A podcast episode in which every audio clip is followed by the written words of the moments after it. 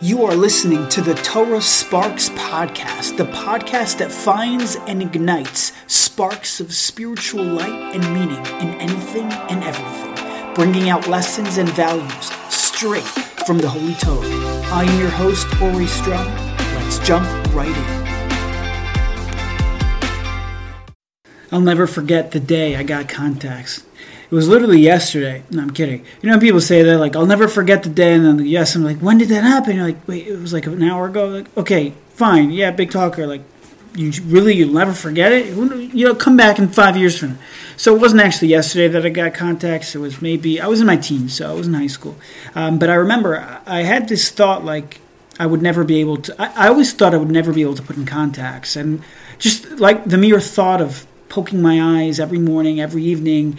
I thought I would never be able to do it until my doctor, Doctor Doctor Granick, he, he did something that that changed my life. First of all, he got me to start wearing contacts, and second of all, the way that he got me to do it, the method that the the thing that he did, it was just that's something that I'll I'll never forget. I remember again, I was in my teens, and he sat me down at a table across from an eight year old girl and it was this eight year old little girl's first time also putting in contacts. So here I was, an older teen, and there's this little girl, an eight year old, and for the first time in my life, for the first time in her life, we were both putting in contacts. And he told us we're having a race, me versus her. And, and I remember thinking, like, are you kidding me? I'm a high school guy. Like, I am not going to lose to an eight year old girl. There's no chance in heaven I'm going to do that. Of course I'm going to win. And I forced myself. I think it took about 40 minutes, if I'm not mistaken. And I won. I was so proud. I Again, I didn't like trash talk and things like that. Uh, yeah, I leave trash talking to like my brother in laws and things like that. I, I didn't want to do that. But, but just the it was like an ego thing. I wasn't going to give up. I wasn't going to lose to a little girl. Um, the the whole eye doctor industry I always thought was fascinating. Um, the different parts of the eyes, um, you know, it, it's it's very it's, there's so many interesting things, so many interesting ideas when it comes to the eyes. In fact, it, even in the Torah and Yiddishkeit and Judaism. The eyes are considered the gateway to the soul, right? You could look at someone in their eyes, and you could you could gauge. Wait, this person is, you know, God forbid, maybe high or drugged up, or, or, this person is sweet and adel. There's so much you can see just by looking into the eyes. The eyes are the gateway to the soul. It's very interesting, right? You ever go to the eye doctor, speaking of an eye doctor, and you, they put this like drop in your eye, these like yellow drops in your eyes in order to dilate it, right? Your eyes become dilated that way they could go look inside shine a light they could see they could see. And then you gotta you know be embarrassed the rest of the day or these nerdy sunglasses. I get it get it i get it. Um, but it's interesting i did research on this once and i came to a fascinating I came to a fascinating research study. There's a book um, called The Psychology of Reading An Interdisciplinary Approach, second edition.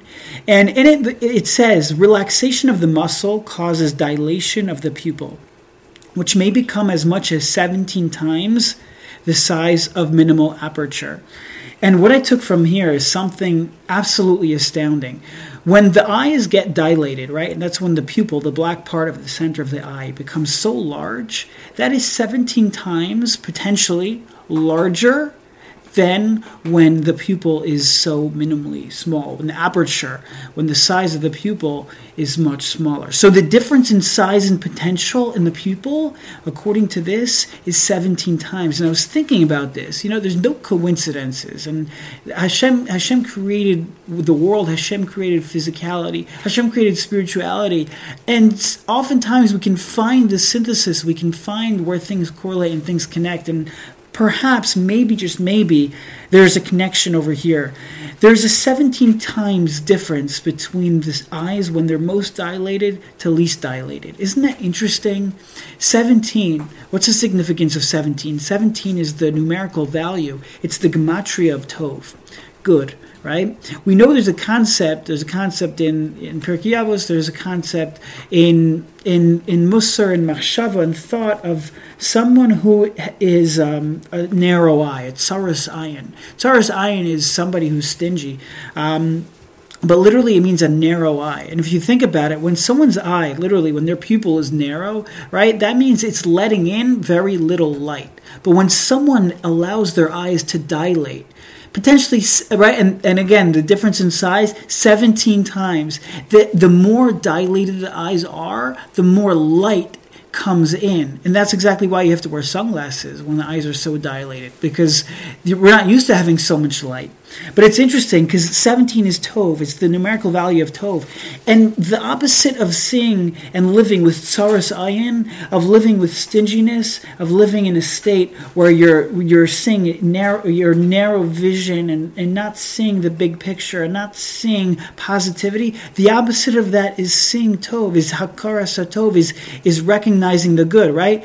Is the opposite of Tsaras Ayin, being stingy and not being a giver, is no, no. Hakaras Hatov recognizing the good. There's value in others. There's value in giving. There's value in being part of the overall community, right? And it's also on a person's own level. A person can have tsaras ayin and be stingy and have this wrong, narrow perception of the world or of himself and of his ability to produce and contribute to the world. Or a person can live with that realm of hakaras hatov and value the good in himself and bring that to the forefront. And so perhaps it's not a coincidence the 17 times the difference. We have to try to bridge the gap.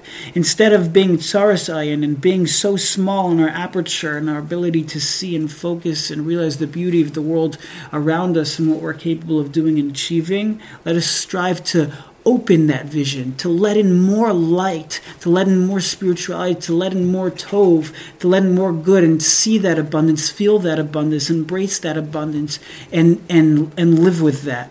It's very interesting that in this week's parsha, when it comes to the tsaras, one of the manifestations of tsaras, again, tsaras is um, it's a physical malady, but it's from uh, it's from speaking lashon hara. It's somebody who who has who has sinned and done wrong. And one of the first manifestations of tsaras is on the home. It's on the bayis. And it's actually brought down, it's brought down by the chida, it's brought down by the Kli Yakar, that one of the causes for why tsaras appears on the home is because of tsaras ayin, st- stinginess a person wasn't willing to give from his home. He wasn't willing to give from his assets, from his means, from his monetary value, from his monetary situation. He wasn't willing to give, and therefore ultimately he got tsaras on his house and it had to be destroyed. But it's very interesting what happens when the house gets destroyed. Rashi, if you look over there, tells us that the Amorites they they hid treasures inside the walls during the 40 years that the Jewish people were in the Midbar. So what happened? The person spoke lashon hara. He was stingy. He had haughtiness. We demolish his home. Yet what happens when we demolish his home? we find the treasure that the Amorites had hidden inside that home. It's kind of like when a father gives a son a potch, right? And yet it might be painful, it might hurt, but there's a certain level of love in that potch. There's a certain level of literally closeness in that potch, right? If the father wasn't there, if the father was out of town or was in prison or was on a different planet, he wouldn't be able to do that potch. It would the fact that the the per, the kid got a potch meant that there was a proximity, there was a closeness, there was a juxtaposition, there was this you there was this certain level of a sincere and intimate closeness between the father and the son. So yeah, the potch hurt, but remember there was a there was a the father the father is the father's right there. So at the same time this person's house is being demolished and being destroyed, he's still finding that closeness. He's still finding that silver lining, that ray of hope, that that level that Hashem never gave, really gave up on him. There's he found treasures after all uh, in his home. You know, this week, besides for being Parshas Metzora, it's also the Shabbos. It's the week before the holiday of Pesach, the holiday of Pesach, the holiday of Passover. It's all the same thing. And it's called a special name. It's called Shabbos Hagadol, the Great Shabbos. And if you look in the Torah, if you look in the commentaries, the primary reason it's called that is because the Exodus, we know historically, in the year, in the Jewish year 2448, took place on Yom Chamishi, on a Thursday.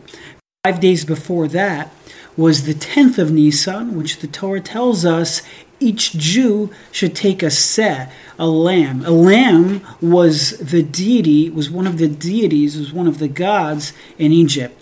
And there was this nes gadol, this great nes, the fact that the Jewish people can take the deity of Mitzrayim and go ahead and save it to be slaughtered ultimately on Pesach. And that the ability that the, and the fact that the Jewish people were able to do that without the Egyptians having a say in the matter, that was a miracle. That was a great miracle. And that all happened, what's five days before Thursday? Shabbos. So the Shabbos before Thursday that the Jewish people left was the 10th of Nisan. And for, you know, the rest of history, that's what we do. The Shabbos before Pesach, we commemorate Shabbos Hagadol. And there are many, many commentaries, many understandings, many different angles and understanding Shabbos Hagadol. Um, but I wanted to address just another, just one more. And that relates to the idea we've been discussing the idea of not being sign, of not being stingy, of not looking narrow, of not having that small level of people, Larry aperture, if that's even a phrase, right? But it's opening it up wide. It's that 17. It's the Tov. It's that Karsa Tov. It's the recognizing of the good, but within. And that is like this. The Sfas Emes tells us that Shabbos HaGadol was the Shoresh HaGeula. It was the root of the Geula. Shabbos HaGadol was like the beginning of it all. It was the root of the Geula, the root of the redemption. And if you think about it, it's so crucial a prerequisite for experiencing redemption, a prerequisite for experiencing Geula and being a Ben Chorin and being free is to realize that I am a Gadol, that I am great. It's to have that recognition, that Hakaras Hatov, that I am extremely great and holy and worthy of being redeemed. And perhaps that's one of the ideas of Shabbos HaGadol. In fact, it's brought down once again in the in the Sfas Emes that Shabbos Hagadol, right? Just like um, Shabbos Shuva before Yom Kippur, you have Shabbos Hagadol before Pesach, and it's in the realm of Teshuva Me'ava, Teshuva out of love. And there's this idea of realizing how do you come to that shuva of me'ava of love is realizing how special, how great again, how obviously how great Hashem is, but also realizing, wait, I'm Hashem's son. I am nobility. I am royalty. And once you realize that, that I'm a gadol, then you realize sin. That's something that's beneath me. That's beneath my dignity to act like that, to behave like that, to think like that, to speak like that. It's beneath who I am a prerequisite before experiencing the freedom of Pesach, of experiencing Geula, is Shabbos Hagadol, is realizing, coming to the knowledge, the realization that I am truly noble, that I am truly great, that I am truly royalty before Hashem. And when we experience that, when we live like that, then the the tuma, the shmutz, the negativity, the impurity of Mitzrayim, the essence of sin, all of that becomes like, wait, why, why do I want to even? That's like a waste of time. That's beneath who I am. That's beneath my my. It's it's like it's like not. It's just not good for me. Like, why would I do that? It's been. It's not that I don't want. It's it's just like what what am I like? It's just a waste of like. Why would I do that? Let's realize our gadlus. Let's realize our greatness, and in that merit, we'll be ready, Mir Hashem, for the Geula. And this year, the Pesach should be. It should be a Pesach that we experience with the actual korban Pesach in Yerushalayim, the Mehera, the Amenu, Umayim. Thank you so much for listening to another Torah Sparks podcast. If you like this, please rate, please review, and Amir Tashem. We'll see you next week.